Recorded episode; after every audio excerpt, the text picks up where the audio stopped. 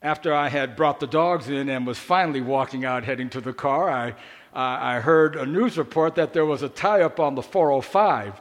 And I immediately stopped in my tracks, wanting to hear if it was 405, at least from my vantage point, whether it was the 405 North or the 405 South. Uh, thankfully for me, but unfortunately for folks in the San Fernando Valley, it was that way. And uh, that assured me that I would get here, if not exactly on time, within a few minutes of it. Uh, thank God uh, for that. Uh, it is good to be here with you all here on this first Sunday of Lent, uh, the beginning of our 40 day journey with Jesus uh, to the cross. Now, if you look on your calendars, uh, you will count that from today until Easter. It's actually 46 days on the calendar. Uh, but during the season of Lent, we only count the Mondays through Saturdays and not the Sundays because in Christian thought, each Sunday is a little Easter. Uh, uh, each Sunday we celebrate uh, the risen Lord. Sure, there's one Sunday in particular that we go all out, but theoretically in the church, each Sunday is an Easter, and that is why it is 40 days rather than 46 days from the first Sunday of Lent to Good Friday. Lent, as many of you know through your Bible study classes, uh, is part of the rich history of the church uh, dating back to the third century uh, CE, the Christian era or Common Era. Uh, the season began as a mere 40 hour fast of preparation for those who were going to be baptized on Easter uh, to coincide with the belief that Jesus spent 40 hours in the tomb. However, over the years, uh, Lent has expanded uh, to include all of the faithful. And so the season was lengthened. The church finally settled on a 40 day Lenten fast, beginning on Ash Wednesday and concluding on the Saturday, the day before Easter. Uh, the number 40 was chosen for its significance in the Bible, most notably, uh, that Jesus fasted in the wilderness for 40 days and the story of Jesus' 40 day sojourn in the wilderness at the beginning of his ministry is the traditional gospel reading for the first Sunday of Lent, as we just heard it. As many of you here uh, hear folks talk about Lent, and you've probably heard this uh, in the last few days or so, uh, the traditional way of thinking about Lent is to view it in terms of giving up something. And I know you've, you've heard it all, just like me, as people give up things that run the gamut from simple things, such as, I'm giving up chocolate for Lent, to the more serious, I'm giving up self serving and selfish attitudes during Lent. When uh, Lee asked me several months ago if I would be willing to take the pulpit today, uh, my first inclination, naturally, was to look at the calendar. And naturally, my calendar uh, said the same thing as your calendar said that today would be the start of daylight savings time. I hesitated for a moment, thought about it. But finally, uh, as I had Lee hanging on the phone, uh, I, I decided to accept her invitation to preach this morning, based partly on that same attitude of giving up something for Lent. You see, the way I figured it, today I'm giving up an hour of my sleep time to be here.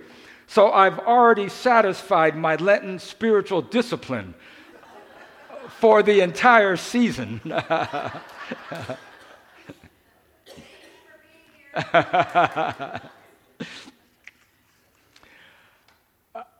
Lent is more than just giving up something, it is a season of journey. It reminds us that life is never static and that life continually puts before us choices about the type of people that we are constantly becoming. Some of those choices are about temptations between practices that are life giving and those that rob us of life. Other choices have to do with our openness to those who are alien to us and our generosity in all of life. The two texts on this week's lectionary reflect those spiritual attitudes and values. Uh, the reading from Deuteronomy 26 holds a beautiful loop that starts with anticipation, calls us to remembering, and then finally reminds us of the spiritual attitude of thanksgiving. Anticipation, remembering, thanksgiving.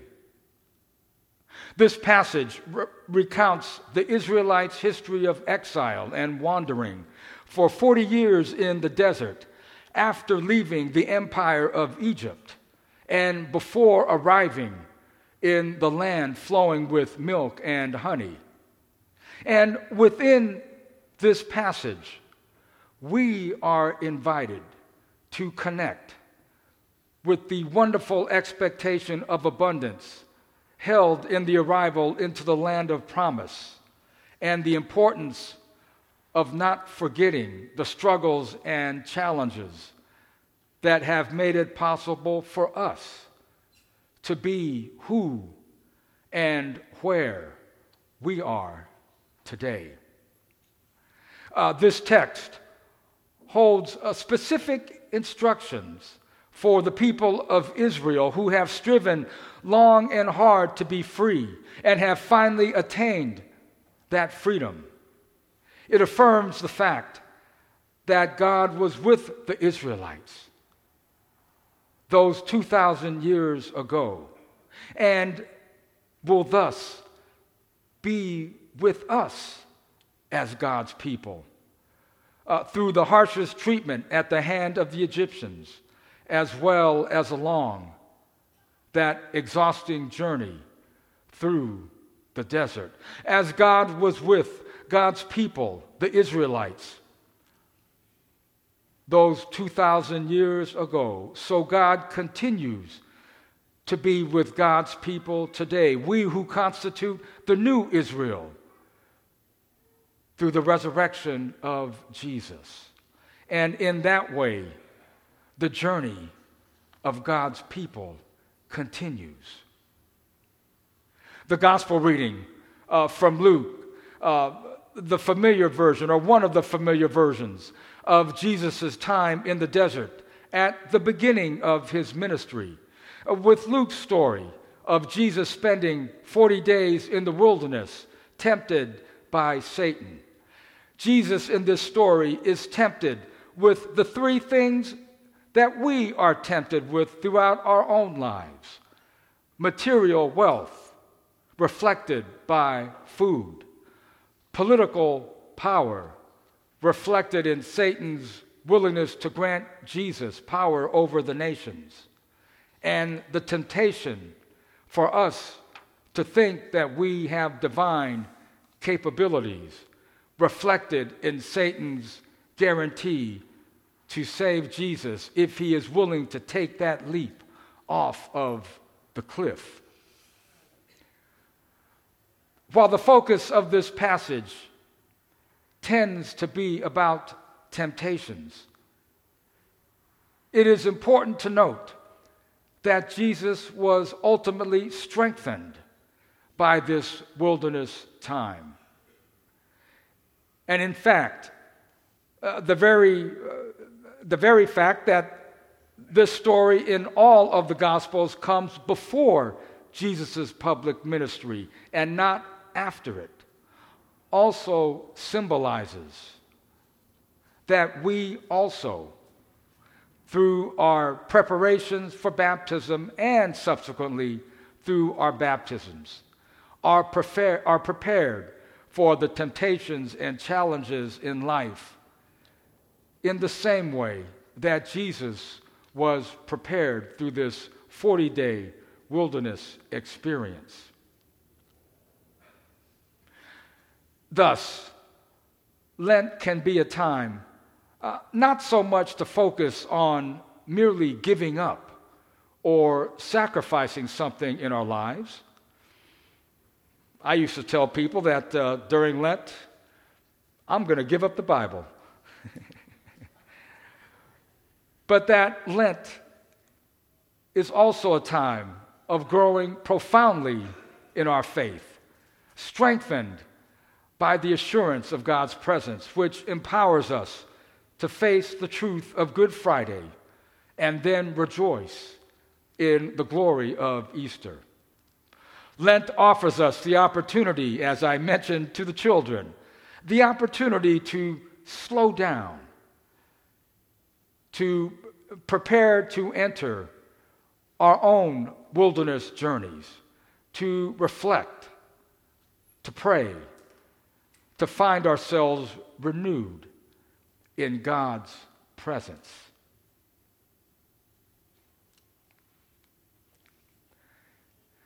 By now, you have heard of the special called session of General Conference uh, that was held in St. Louis two weeks ago uh, to help move our United Methodist Church forward towards full inclusion of our LGBTQI brethren. And likewise, uh, you have no doubt heard about the decision that was made by a majority, a small, a slight majority of the voting delegates. Uh, the uh, decision to retain the current language in our book of discipline that, in my opinion, is very harsh and exclusionary language towards uh, members who identify with the LGBTQI community. At the moment, however, uh, the decision that was made at General Conference is a temporary decision. Uh, our Judicial Council, which is the Supreme Court of the Church, uh, will meet in April to review the full constitutionality of that legislation which was passed. Legislation, I might point out, uh, in which 40% of it was already ruled unconstitutional going into the General Conference. As I sat in the galley there in uh, the St. Louis Dome, witnessing the vote and hearing uh, the conversation around me, uh, it became apparent that no matter which legislation was adopted, that this would not be the end, but rather the beginning. The beginning of a wilderness journey our church has embarked on.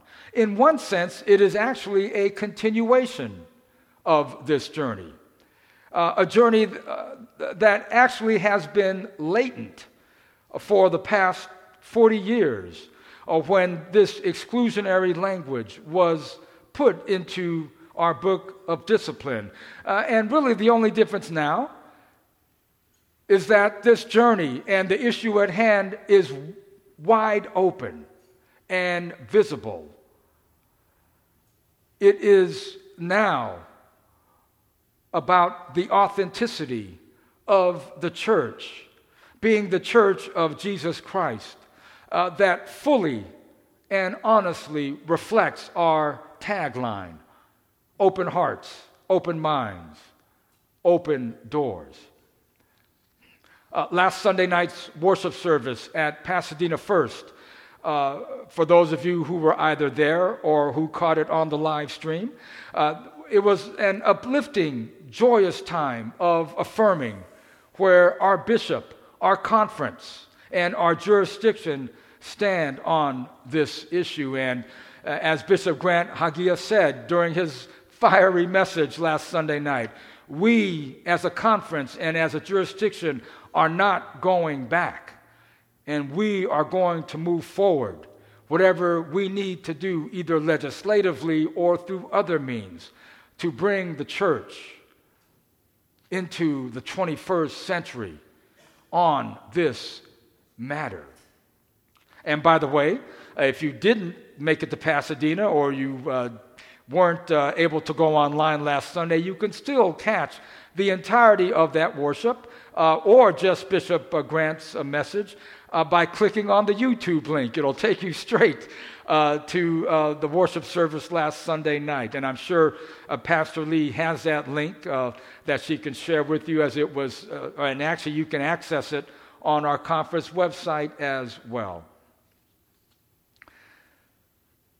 This week, as we begin our Lenten journeys, we remember the journey of the Israelites who left the empire of Egypt, not knowing what lay before them, taking the risk of stepping out into the desert for what they knew not would lay in front of them, yet trusted that God would ultimately lead them to freedom and liberation. We remember also on this first Sunday of Lent Jesus' journey into his wilderness, where at the beginning of his ministry, he also faced the temptations of empire. Indeed, our own lives reflect those journeys, journeys with others. Thankfully, just as the Israelites fled Egypt, being led by Yahweh. And in the same way that Jesus was guided throughout his 40 day experience by God and the Holy Spirit. Thankfully, most thankfully, we do not begin nor continue this Lenten journey on our own, but with the words from the scriptures that we hear today, words that promise us that God also journeys with us to guide us and lead us throughout these coming 40 days of Lent and beyond. That God continues to lead us to a place filled with justice and mercy, and that God leads us through God's grace and graciousness. As we embark on our own journeys through these next 40 days, let us remember the purple that symbolizes this season. This color, which reminds us to take stock in where we are spiritually, to take stock of where we place God in our lives, to move through this season uh, with reverence, uh, with a deepened spirituality with a focus on that which sets us free uh, the life, death, and ultimate resurrection that we will celebrate on Easter Jesus the Christ. Let this be our charge and our blessings during this season of Lent. Thanks be to God. Amen.